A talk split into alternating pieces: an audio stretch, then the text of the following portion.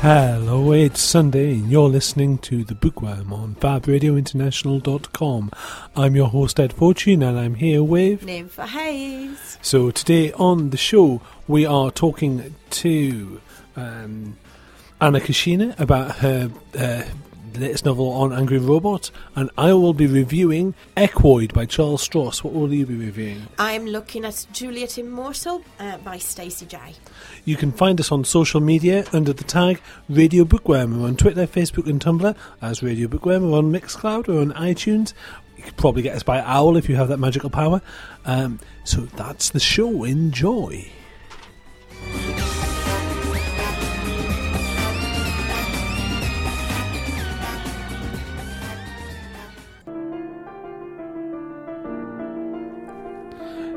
Hello, so it's time for it's time for the news. Hello, everyone.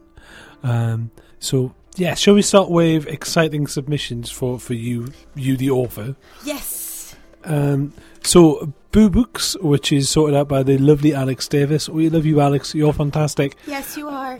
Um, he organises Edge Lit, which we are enormous fans of, and you should book for Edge Lit if you've not been, and you happen to live in the UK. It's perhaps not worth a, a trip across the pond, but you never know. If you're in the area, you should go to Edge Lit.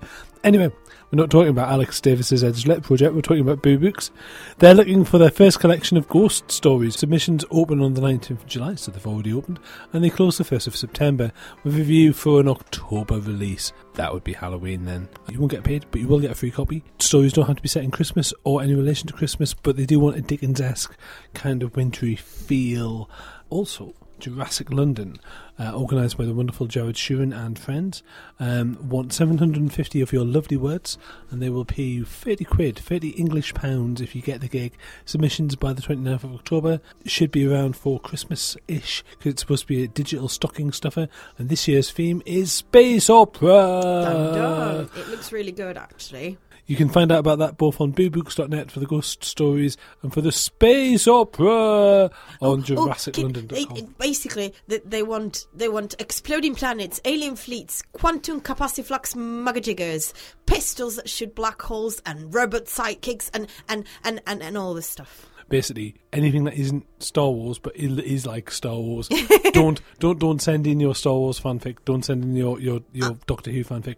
Don't send in your Black Library fanfic. Send Just in your change the names. no no don't don't do that. Do something original and clever, and they'll uh, they'll give you thirty quid. And the details of that are already on our Facebook page. Hooray! Because we're awesome. Um, shall we? Shall we skip to meanwhile on Hachette versus Amazon? Oh, we could go back to submissions and we could talk about what happens at the other end of the scale with Harper Voyager. Or shall we? Shall we talk about? Oh, blimey! Shall, shall we talk about Harper Voyager and the the Martin Hobb event? Let's. Well, You- w- well, we, we, we, as we were talking about submissions, uh, you may recall that in October 2012, Harper Voyager had an open submission window. They've picked up 15 titles, mostly unagented authors. They're coming out starting this winter and going through to the start of 2015. Wow! Anything? Anything of note? Um, I'll be honest, nothing I've heard of, but some of them sound really cool from the titles. Such as Uh, Dark Haven by A.F.E. Smith. The Machinery by Gerrard Cowan. Uh, A Dead Elf by Terry Newman. I don't know what that is about, but I really want to read it because it sounds cool. Presumably, it's about a dead elf. Yeah. Uh, That's what you think. there It's what are- the title wants you to think. accord, according to the uh, press release, among the 15 books are a young adult novel about a meteor heading to Earth, The Ark by Laura Liddell Nolan, a historical fantasy set in a Viking-esque world, The Rule by Jack Coleman, and a large-scale epic fantasy, Among Wolves by Nancy Wallace. They are some sickeningly talented young people. Uh, when we were at Nine Year Worlds, we met, met uh, Anna Caltabiano, and she's like 17, 18. Yeah, yeah. I saw somebody else with the same surname on and thought, oh, that must be like her husband, and then I realised that it was in fact her dad. Aw. Bless. You, you know she does she does girl guides. You know how most authors do like pub kind of dusky smoky pub talks. She's too young to drink, so she does she does talks at like girl guide gra- gatherings between the boy bands, Nice. which is awesome. Absolutely, what a Well, what, the Girl Guides have like a big weekend thing now, which sounds quite good. Never done anything like that when I was a guide, but there you go. Um, but yeah, these these 15 books, they're coming out one or two a month, uh, trying to give them their own space. Um, ebook releases with short run paperback editions. So there you go. Um, staying on the subject of Harper Voyager, hmm uh, five thousand people tuned in live to Dun, see dun, dun. dun, dun, dun, to see George R. R. Martin and Robin Hobb talking to each other. Because why wouldn't you? One thousand two hundred people crowded into the place. Where where Um, was the place? Where was it it? was the physically? Freemasons Hall, Freemasons Hall in London. Oh, Freemasons- nice building. Hall. Nice building. Which, which if you've ever watched uh, Spooks, you'll recognise the outside of. Um, apparently, it was a fantastic talk. You can still get. Um, the, there will be a recording available. You know, it'd be really nice. It'd be really nice if we could get like Martin or Hobb onto the show. That'd be really nice. That'd be ni- lovely. Yeah, wouldn't lovely. it? Oh yeah, we'll never get there. Um, so, meanwhile, in Hachette versus Amazon, Hey, Woohoo. this week. uh, the German Minister for Culture, Media, uh, Culture and Media welcomes and supports a campaign by German language authors accusing Amazon of manipulating its recommended reading lists.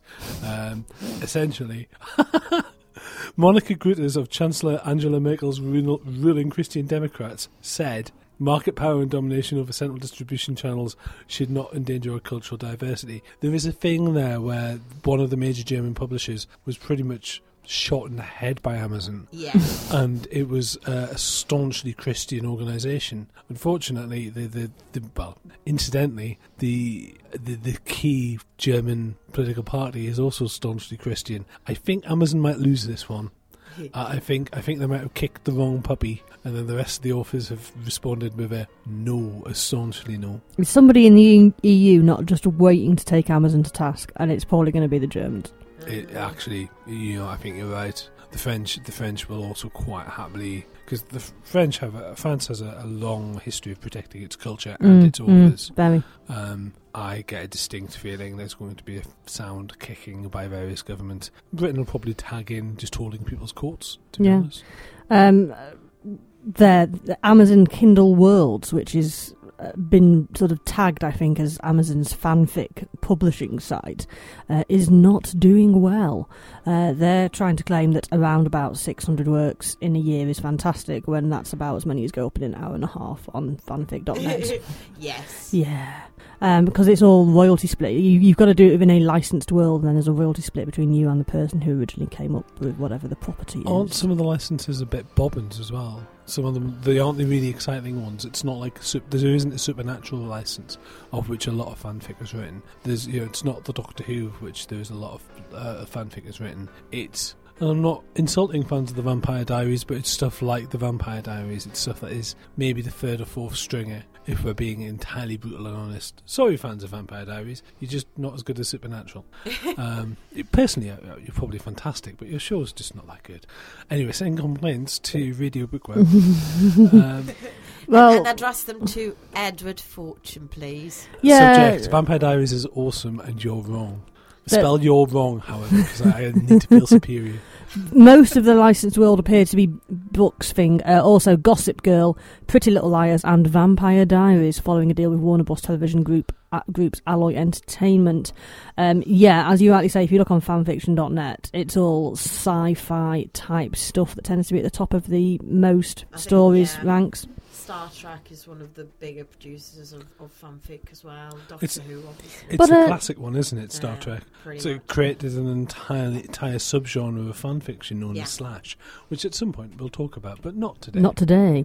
But I mean, uh, Ninfa, you're a published author, so how would you feel about licensing your world and then getting a future royalty split from somebody if they wrote fanfic and if somebody then bought it on a Kindle? I don't know. I've actually never thought about it, but I think to me, the idea that someone would want to go into my world and play with some characters is actually quite good fun. Uh, if I could get some money out of it, that would be amazing. I wouldn't mind at all. Talking about money, and this is a very, very, very poor segue. Uh, BBC Scotland plans a two-part dramatisation of Iain Banks' novel Stonemouth. Um, production production company Slate North will partner with, uh, on the drama and produce it for BBC Scotland. Uh, it'll be the first TV adap- adaptation since the author died last year, um, based on Stonemouth, which is one of his later books.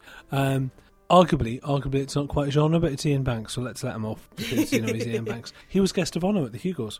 Was That's it? an achievement. Um, well, he was invited before Yeah, he, yeah. he announced that he And was that all, that all happened really quickly as well, didn't it? It happened really, really quickly. One of the things that completely stopped me, I was I was at uh, LonCon last year, as regular listeners will last, Last year, week. last, last week. It feels like a year. Uh, last week, as regular listeners will be aware, it was a huge event. Thousands of people were there. I think they're saying around about 10,000 in total, or you know, unique people were there. And if you think, oh, but but the MCM Gate Show has like 20, 30,000 people, Different Yeah. sort of event. different sort of event, very much so. You pay more money, you spend more time, you become more involved. It's a different sort of a thing.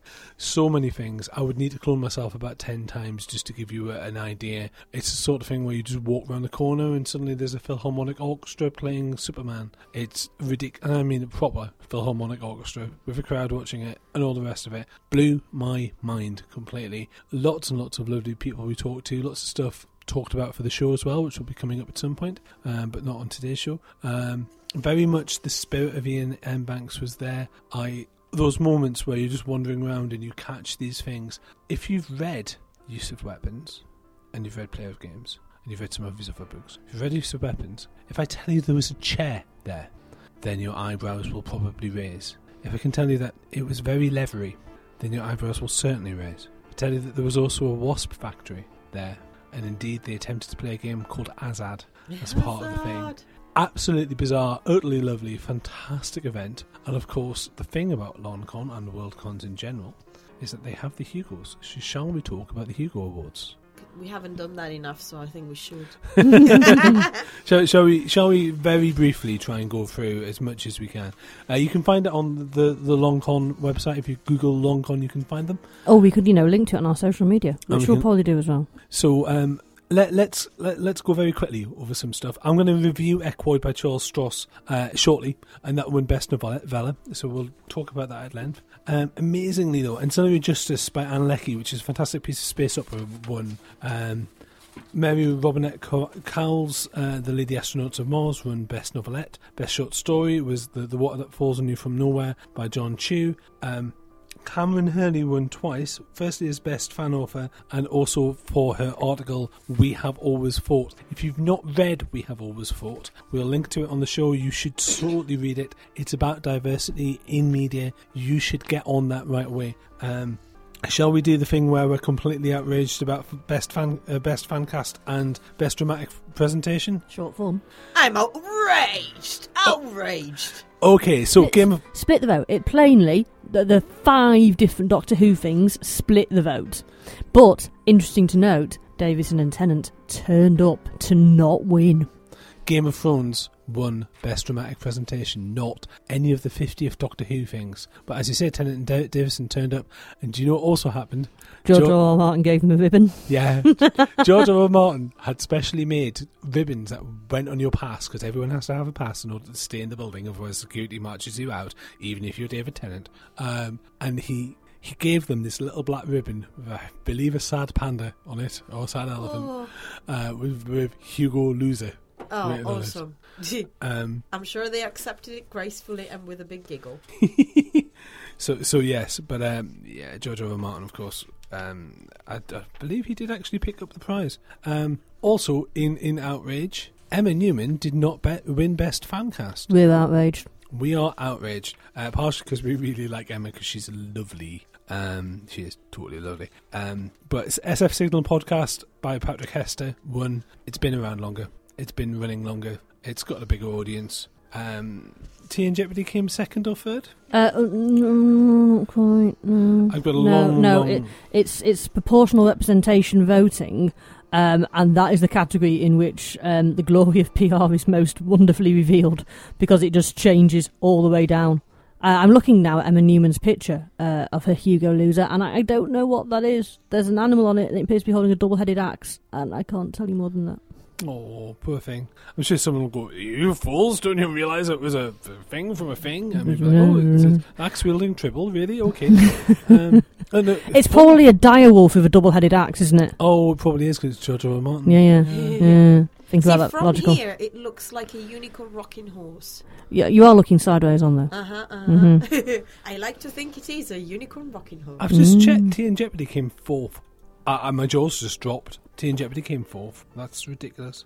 Proportional representation, because we've talked about very specifically about the votes in that category, and it is very all over the shop. We are Um, outraged! Outraged! No, we're not. I mean, a lot of. But lovely apparently, the losers party rocked. Hello, David Tennant. Yeah, yeah. Need I say more people? Anyway, moving back to Books. Uh, moving back to books, also, um, Vox Day didn't win a sausage, uh, which is fantastic. In fact, no award and no vote went above Vox Day. Vox Day is a right wing conservative chap who has been used as the kind of champion by right wing conservative authors. Pretty much short version. Right wing conservative author- authors were like, "He will be our champion," and it's like, well, hang on, he's he's been drummed out of various organisations for just being unpleasant. Not his politics; he's just not a nice person. And you're like, anyway. So have we run out of news? I think we probably, I think we probably have, and I think it's probably about time to move on. Okay. So coming up next, I'm going to talk about Equoid, um, written by Hugo-winning Charlie Stross.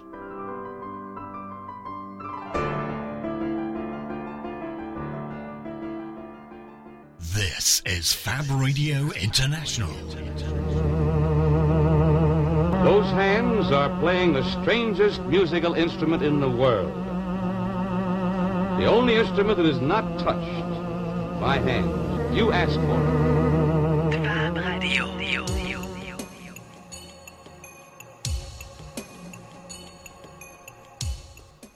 Uh, hello, gentle listener. If you missed us babbling on about the news, and now I'm going to talk about Charles Stross's short story Equoid. Void. Equoid? Shall I say Equoid? I can't say Equoid. It's called Equoid. Equoid. Equoid. So, um, a few things. Firstly, it won a Hugo. Secondly, it's free. You can get it on Tor.com. You can just go onto the, the internet and find the entire novella. We're doing a novella uh, rather than the full book because, frankly, I haven't finished reading Ancillary Justice, and that's another Hugo winning thing that we could have talked about. So, um, what's it about? Well, it's set in the modern day, sort of. Sort of.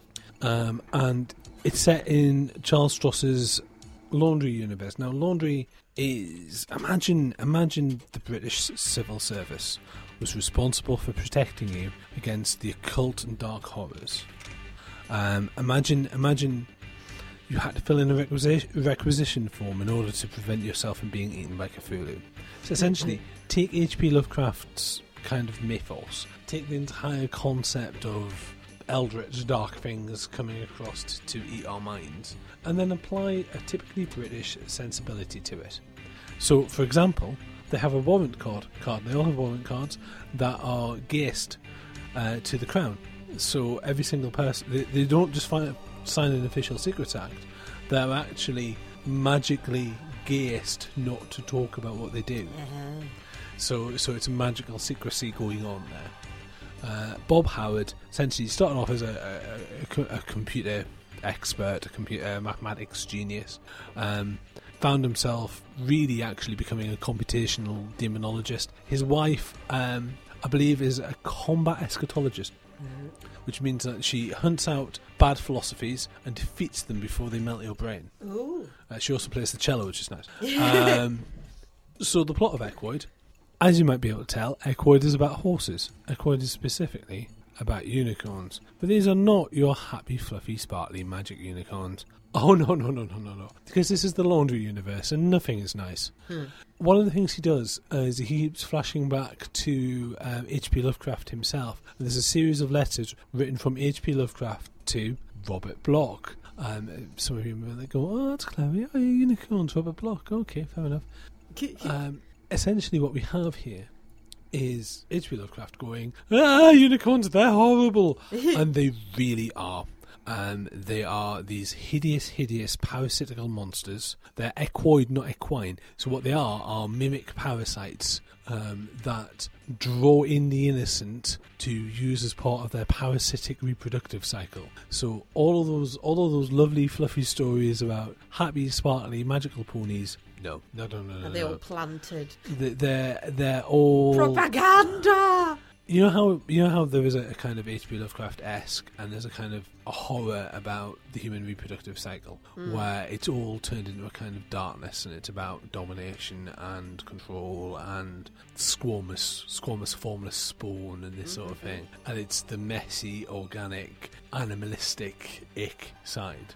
Ick is the best way to describe what he does with Equoid. He essentially takes a traditional idea and a traditional story and turns it into something that is far, far less pleasant. Um, and do you know what? We completely love Charlie Stross for this. Um, Bob, who's the narrator, it's all written in first person. Oh my giddy aunt, poor Bob. Um, he's sitting there going, "It's you know." He's he he he explains things in a very kind of clinical, mathematical way. So when he's being chased by a horse with a great big freaking horn on its head, he's like, "Well, mathematically, it will do this sort of damage to me if that hits me. At which point, my organs will be pulped." It's that sort of, you know, because he's that sort of character. It's the charm of Bob. Bob is like, I completely understand how utterly, utterly doomed I am. oh, let's try this anyway. Um, it's a great little novella. Um, if you've not read any of the laundry stuff and you want to dip your toe into it, yes, it is horror, so it might not be to your tastes. If you like the idea of H.P. Lovecraft, but you can't read him because he's not a very good writer, then this is sort of for you. Because I think everyone, I think it's impossible not to acknowledge that H.P. Lovecraft is a is a poor writer. Because H.P. Lovecraft is a poor writer. Please send your complaints to Radio Bookworm on Twitter and Facebook and, and address them again to Mr. Edward Fortune. Um, so yes, I mean, it, it's no H.P. Lovecraft is just a rubbish author. Um, he's just not very good at what you know. He, he's got really, really nice ideas, but he's just not. So, so yeah. Um, is that the sort of thing that would appeal to you, Ninfa? I, mean, I've heard amazing things about the, the laundry series, and, and I haven't picked it up yet, and I know I should, and I probably will. Um, I, I enjoy H.P. Lovecraft because it is quite a, an interesting world to delve into. Um, I, I, I- would definitely look into it. Yeah, I mean it's a free novella, so just the, the fact that it's free just just makes me think. Well, now I really just need to do it now. There's another two short stories available on Tor as well. Oh, cool. Um, neither of those are Hugo winning, um, but Equoid is. I think one of the reasons that we could be a bit mean and we could say that maybe the reason Equoid run is because quite a few people hate pony stories at the moment because there's a lot of pony stories. But I think that's being I think that's being unnecessarily uh, unnecessarily nasty about the whole thing. To be honest, it's just a cracking tale. Yeah. It just does it really well. Well, that's what you want, though, isn't it? You just want a good story, something that you can sit down, spend a couple of hours with, and come back out in the world completely satisfied. And it's set in rural Shire as well. It's! Uh, he, doesn't, you know, he calls it rural Shire. It gives it an actual location, but it's sort of that kind of jolly hockey sticks part of Britain. And you can kind of imagine it being like you could imagine someone doing a Hot Fuzz style crossover. Uh, and I would absolutely love to, to see Equoid done as a Hot Fuzz style story with Simon Pegg running away from a demon unicorn. He also he also uses the same idea, and I'm not gonna I'm not gonna spoil the story for you, but he uses the same idea to explain Selkies, to explain Nuckelavee, to you know anything that's a demon horse. He he pretty much puts you know he puts his mark on it. Um, deliciously nasty. You should definitely read it if you're that sort of uh, if you're deliciously nasty and you like deliciously nasty stories. Equoid is for you, and it's free, which is our favourite price ever. So, So, what's coming next? uh, coming up next, we're going to talk to Angry Robot's own Anna Kashina.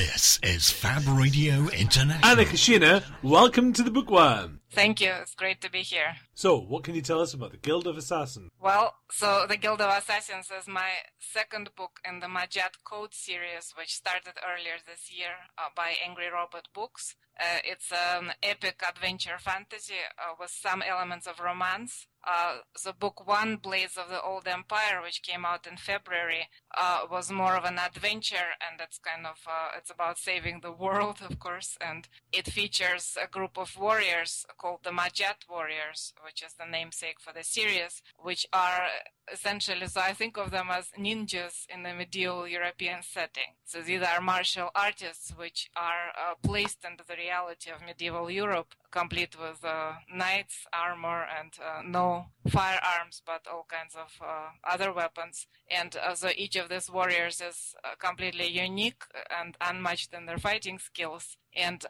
several of them are central characters for the story. So um, in book one, uh, these warriors are formally playing uh, kind of in the background, but they're in the in the scene all the time. And then book two, Guild of Assassins, which just came out now, or, or it's coming out in a week rather, uh, these warriors come into the foreground. So one of them, Kara, acquires a point of view, and it uh, shows a closer look at the Majat Guild. So it kind of uh, breaks some of the mysterious barriers and allows people to see how the Majat warriors are trained and what is going on behind the scenes. And on the background of this, uh, in the whole in the whole series, these people are fighting a very powerful enemy which threatens not just the kingdom but the empire that this kingdom used to be a part of. And uh, it also features romance. So Guild of Assassins has a love triangle, which is important to the story, even though it doesn't have as much page count as the adventure part.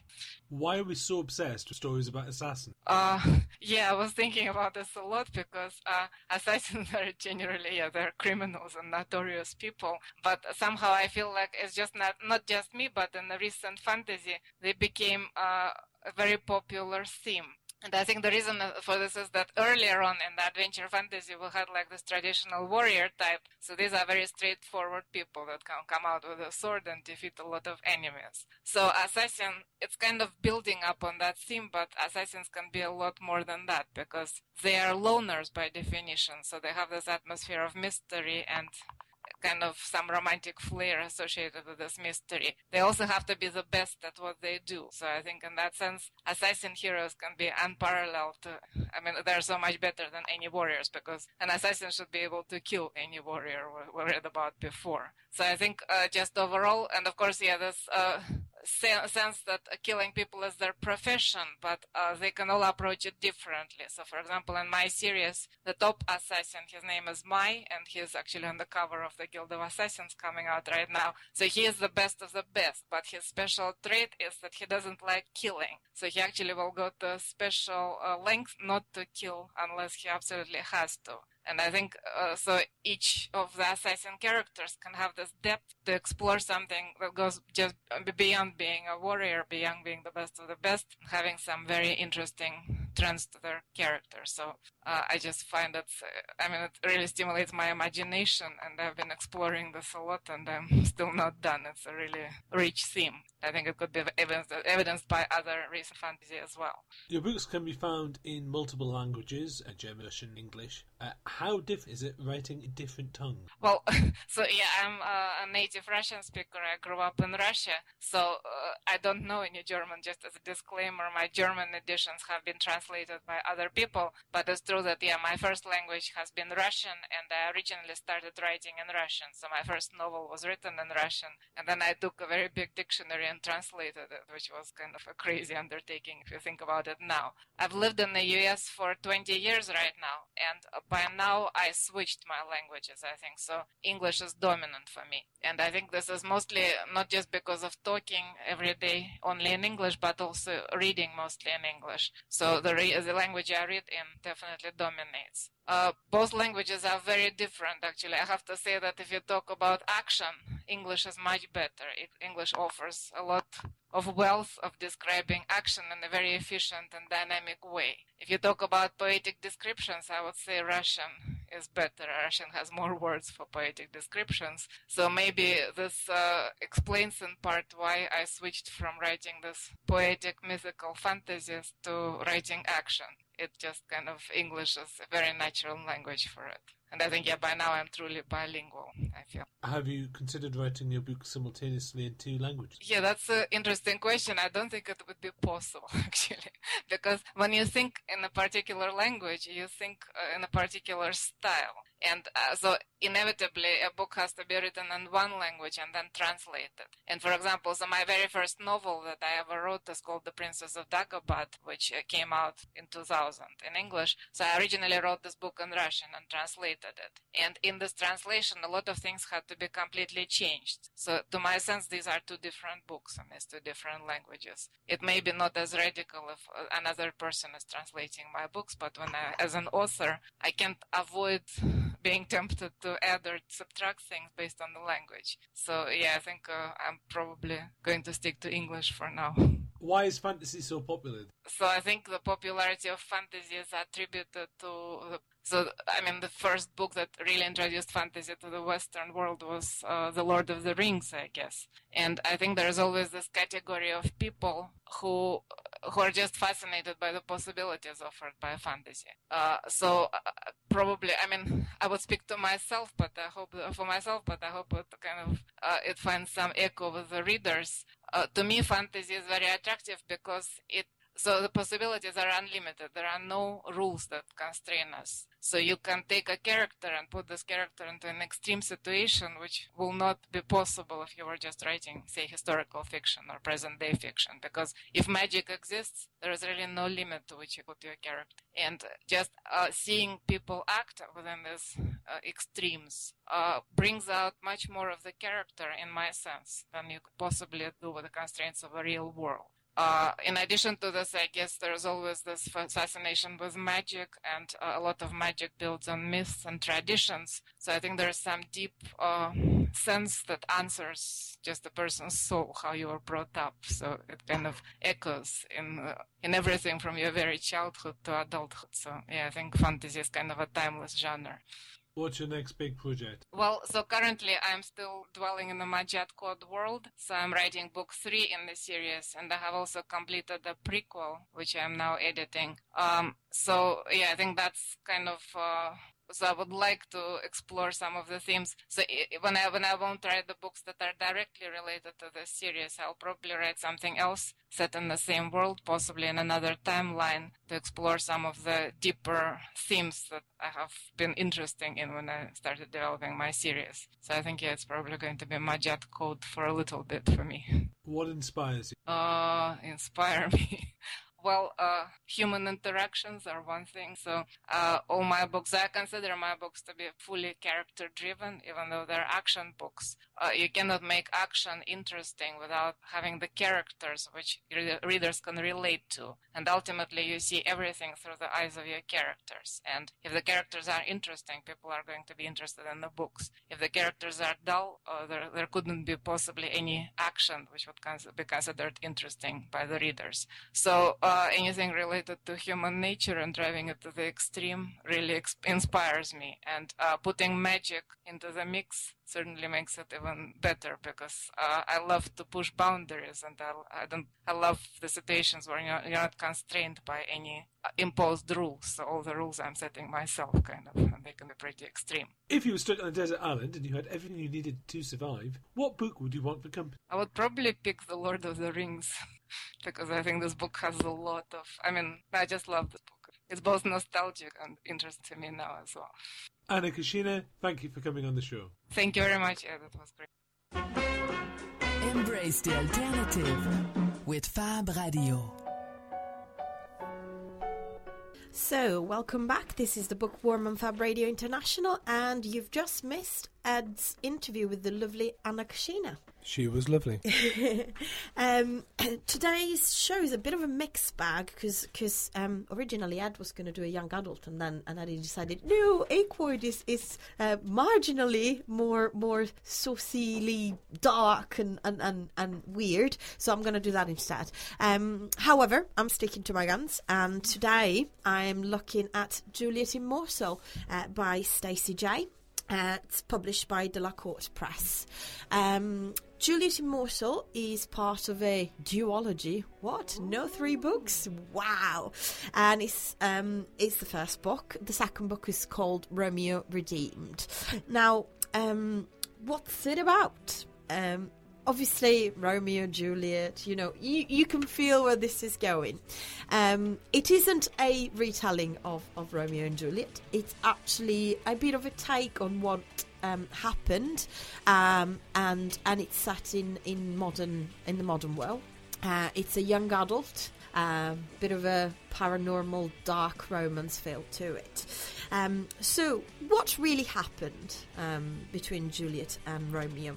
Juliet didn't actually take her own life. She was murdered uh, by her new husband Romeo, who made her the, the sacrifice to basically ensure his own immortality. Ooh. I know. Um, what he didn't anticipate is that Juliet had also been recruited by some supernatural um, entities called themselves the Ambassadors of Light. And when she died, she was actually granted eternal life as well. For the last 700 years, Juliet has basically struggled to preserve romantic love and lives of those that Romeo is actually trying to hinder. Um, so they're both fighting for for um, opposing corners. She's fighting for love and light. He's fighting for darkness and and to destroy the love that's in the world. Um, but now um, Juliet, who basically when she when she's helping, shall we say, she takes over um, the life of of a, a girl that's in love and tries to put her life to right before Romeo sweeps in and destroys it. Um, so she's now inhabiting the body of a girl called Ariel. Um, and um, and what she doesn't anticipate actually is that she will find her own forbidden love in through Ariel's body. So hang on, are they both ghosts? They aren't. They are immortal entities. Uh, and they basically, um, every now and then, you know, they're, they're in the ether, just floating by and existing, and they get pulled into a body for their new assignment. So it's kind of like a romantic version of Quantum Leap. Uh, yes, it, it to an extent, um, that that's probably an easy way of explaining it. Absolutely. Is, is that yes, but no? Well, actually, it's more yes than no. It, it's not a bad comparison at all. Yes, they are swept into the, a new body. They take over, make the things. Well, she tries to make things right. He tries to make them very wrong. Uh, whoever wins, you know, takes takes a little bit away or adds a little bit more light to the world. I love this premise. Is it any good? It's actually lovely. It's really good. Um, I went into it sort of like more for curiosity because let's face it, you must be a very brave person to take on the most epically known romance of all times. You know, Romeo and Juliet, everyone knows the story. It's been retold a million times through every possible means. There's movies, there's, you know, books, uh, people study it at school. It's, it's, it's quite the fit. I think that Stacey Jay's done. But actually, it's very intriguing, and I really liked this. This it, it is it is a romance at the heart, and there's still this sort of breathtaking first love feel to it, um, and and it's it's quite interesting. I, I really enjoyed it. Yeah, um, I, I liked Juliet uh, as a as a sort of almost reticent heroine because really, you know, she she's been almost duped into becoming a force for good. Not that you know she wouldn't have done it, but she never, as, as you get to know the character, she never quite understood what she was signing up for until it was too late. Um, and now she's literally spending existence as as a, as love's servant, really. What do they make of Bill Shakespeare's, you know, uh, work though? Because obviously they've become famous because of this play, which is decidedly inaccurate. Um, the the take, which actually it's it's kind of amusing to me, is is that Juliet hates it because that's propaganda spread by Romeo. He actually gave the story to Shakespeare to sort of sing the praises of this beautiful love story, Oh, just to nag her. I, I, I have serious issues with the original Romeo and Juliet as written by Shakespeare. Similar issues to that which Ed has with Monopoly. It's it's that bad. Uh, Monopoly? uh, yeah. I can't stand Monopoly. It's it's it's, it's something that uh, ill defines board games for a whole load of people in the same way that Romeo and Juliet ill defines love stories for a whole pi- pile of people. And especially given that at most high schools in, in Britain it is shoved down your throat at GCSE E level. Yeah.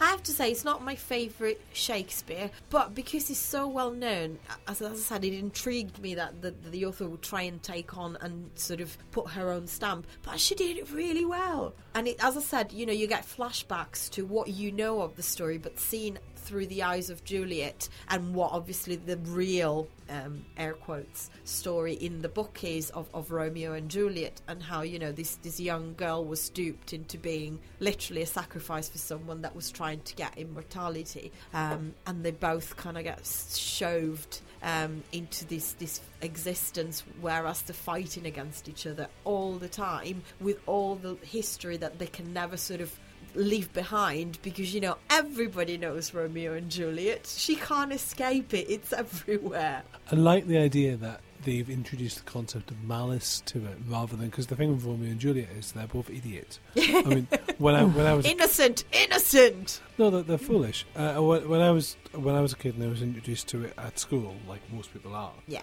I was already a little bit familiar with, but I had a, was lucky enough to have quite a good teacher who was like, Okay, kids, this is why when you fall in love, you should be really careful not to do anything really stupid, like get into a knife fight. Because, um, I mean, we did it with West End Story as well, so Mm, yeah, oh, I had a very modern teacher. But um, I'm, I'm pres- presuming. So, so. Do do we get like a potted history of their, their previous previously on the You get flashbacks um, through through Juliet's eyes, where she sort of remembers, you know, the different. But the the book actually opens with the scene of of him, you know, climbing and coming through her window to meet her at night, and you know the whole oh please, you know, tell me morning will never come, and all of that. Uh, and there's this little introduction, and that's your very first chapter in the book. And then as as it goes on, she has these flashbacks. Something happens, and she'll think, "Oh, that you know reminds me of when this happened." So you get her past self as Juliet, as well as the story of this new girl that she's embodying to try and sort of preserve her life. Um, so yeah, you do get a potted history of, of Romeo and Juliet, uh, but you get obviously the take of the author on it, which is not you know oh this is what people believe. Actually, here's what really happened uh, and how how hard this story actually is compared to the, the, the sweet and innocent and beautiful love story that you see and tragic um, that you know it's all been planted by Romeo. Cool, and also sounds a lot of fun. So, so who produces it? Where can I get it? You can get it anywhere. Um, there's, I, I've got the lovely hardback because it's first edition. I, I got it for Christmas a few years back. Uh, it's Juliet Immortal by Stacey Jay. It's published by Delacorte Press and it's available through uh, Amazon. You can probably order it at your independent bookstores. You can get it through. Waterstones as well. And the second book, Romeo Redeemed, is also available. And you can get that on your uh, also Hive by, via hive.co.uk and other online book re- retailers that aren't currently having a fight with Hachette. um, I think coming up next we have a bit of a book segment. We're trying something.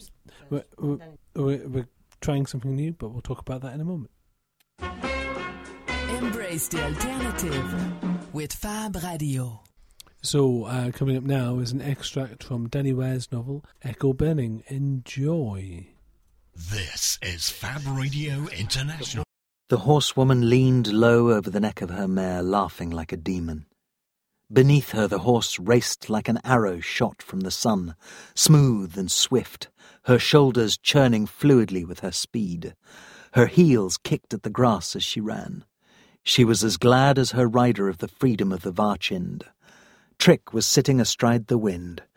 The mare's hooves barely seemed to touch the soil. Her chest knifed through the grass and it rushed past them, swishing as they ran. The horse was sleek and strong, and her mane flew in the woman's face, making her laugh even more. Sunlight bathed their skin, but they moved so fast. The air felt cold as it thrilled past. Triquetta's yellow hair and the mare's tail were bright as flags in the midst of the empty plain. Behind them they left a ripple of wake. There! She sat up. In one hand was a horseman's bow, short limbed beneath the grip and long limbed above. She had several arrows in the same hand, resting against the wood and parallel with the bowstring. The other hand knocked a loose shaft. Without missing breath or hoofbeat, she tracked the rustle in the long grasses, drew the string back to her ear, and let it go. The arrow thunked into a squeak. The rustling stopped. Got him! Grinning, she drew and knocked another, a reflex action. The mare, feeling the change in the pressure of the woman's thighs, made a slowing inward spiral and came at last to a halt. Somewhere behind her, voices. Ress and Gyre, laughing at her. Gyre's laughter was a rare sound and a joyous one. Her past had scarred more than her flesh. Trick hadn't asked. Life was too short. However, Gyre had come by her fighter's calluses and Cartian scarring. It didn't matter. Why not celebrate? Showing off, she jumped up to her feet on the mare's back, balancing with no effort.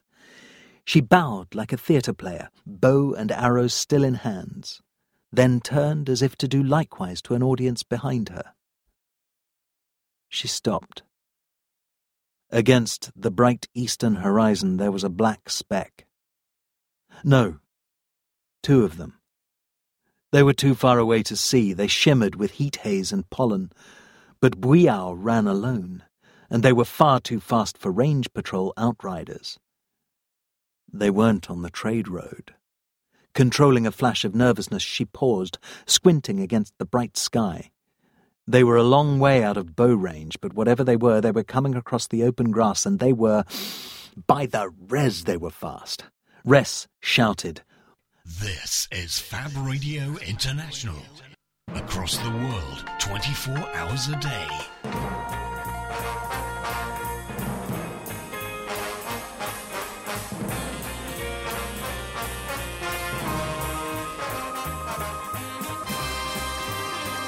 This is Fab Radio International.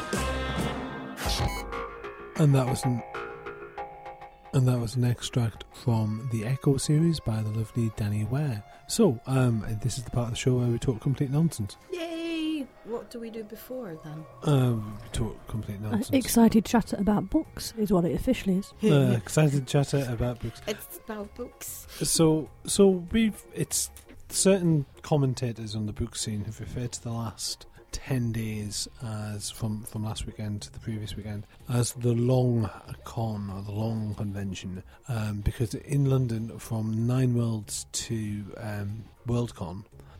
It was chock a block, and it continued afterwards with the George R. R. Martin and the Robin Hobb Mm, thing. absolutely. There are a lot of a lot of book industry people who are asleep right now and are enjoying a long, long bank holiday, just being dead. Um, so yeah, shall we shall we very briefly go over the, the things that we have done? So shall we talk briefly about Nine Worlds? yes. It was awesome. Um, all the books was really good. We quite liked the organisation. Myself and producer Al went. Um, we talked to, to various producer types as well. We talked to various podcasty types. You're probably listening to us via some sort of podcasting channel, to be honest. Um, it was very good. Quite liked it. It was the venue was a bit meh, but the actual people in the organisation was great. Some tracks were better than others. Hmm. What Uh, was your favourite? Did you have a favourite? Uh, all of the books, predictably, was the best track that I, that I enjoyed immensely. Um, just just great fun. Just lots and lots of different uh, diverse authors. Uh, Elizabeth Bear and Scott Lynch as well, who who make a fantastic team and were very interesting. Uh, a very interesting team they are. Uh, yeah, uh, Paul Cornell was as charming as ever. And then the following weekend, I went to LonCon, and I understand you had fun on the show as well. We did, yes. We had the lovely Dell and uh, and talked um, about um, Neil Gaiman's spin off the um, Sandman graphic novels. So we talked about Death and Lucifer, and it was really interesting. I actually went home and, and realised, wait a second, I've got all of these because my husband's bought them. I need to read them now. They are fantastic. Yeah. Uh, LonCon was just so full of stuff. It's really hard to kind of focus in on one thing. Um, but yes, if you're a fan of books, then you should definitely consider Worldcon as one of the things on your calendar. Unfortunately, the next one is in Spokane, so if you fancy a trip to the middle of America Oh yeah. for next year, then cool. But it, it's a good do. It certainly is a good do. Lots But you know what? For those of you that can't spend that amount of money and are thinking, why is it not somewhere closer? Helsinki 2017. They're uh, trying to get Worldcon to come to Helsinki 2017.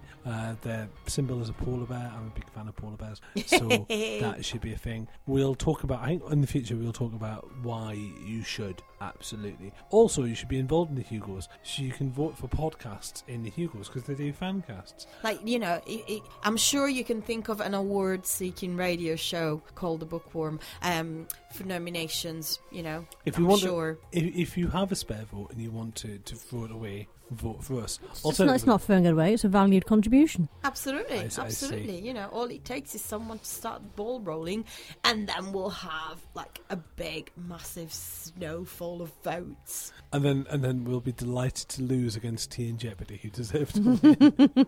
um, but yes, so that's a blatant piece of self promotion. Um, it was very very interesting, and there were lots and lots of things. But if you weren't there, you weren't there, so we can't really say. Hopping, there were two tortoises, Tardai. No, So Two. TARDISes. that- well, no, clearly because it was such a large event, large event, there were lots of Time Lords there. Oh. Certainly, there were lots of people who looked a bit like David Tennant or Matt Smith, uh, or at least they, certainly they were dressed that way. So presumably there was piles, and piles of Time Lords. So Yeah, yeah, that, that Hugo Awards ceremony, Davison and Tennant, they, they were really good. Really good cosplayers. Yeah, yeah, they were fantastic cosplay.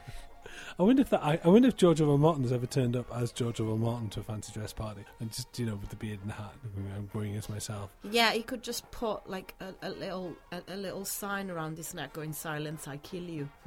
Alternatively, he should turn dressed as Neil Gaiman, and Neil Gaiman should dress turn up dressed as George R. R. Martin. Anyway, Books. yes, uh, we were talking about books. We were talking about authors and stuff. Um, It's all it's all relative. th- there were an absolute pile of interesting launches. One of the things we aren't at is we aren't at FantasyCon because that was a convention too for for for our physical energy, our resources, and our budget. Um, however, Katie Davies' book Breed, which is available on Fox Spirit Books, has launched at FantasyCon. We loved the Red Knight. We really liked it. It's a really good book. You should read it. Um, that's available. That's written by Katie Davies. It's great female led, well written, well put together fantasy, and I'm very keen to read uh, Breed when it comes out. And in late breaking news, Fox Spirit Books are still accepting Cult TV blog posts for an eventual chapbook. Get in touch with Auntie Fox via the Twitters and she'll tell you what that's all about. I should send an, Submissions are opening shortly, apparently. I should send an email to Auntie Fox. I really should. Mm. Shall we? Um, shall we run away? So, what are you reading? Ooh, I'm actually halfway through um, the um, second book in the Throne of Glass series um, by Sarah J. Maas. Um, I know I reviewed Throne of Glass some time ago, and it's looking really good so far. I'm piling through the skyscraper throne by Tom Pollock at the moment. Um, I have I've read them all, but I want to read them all again before I tell you all about them. Um, I'm also quite excited by various other things. I should also write a review of Angel Heaven, which is a very interesting young adult novel. That should be quite fun. So we're going to run away, I believe. So it's um, goodbye from me, Ed Fortune. And goodbye from me and Info Hayes. Embrace the alternative with Fab Radio.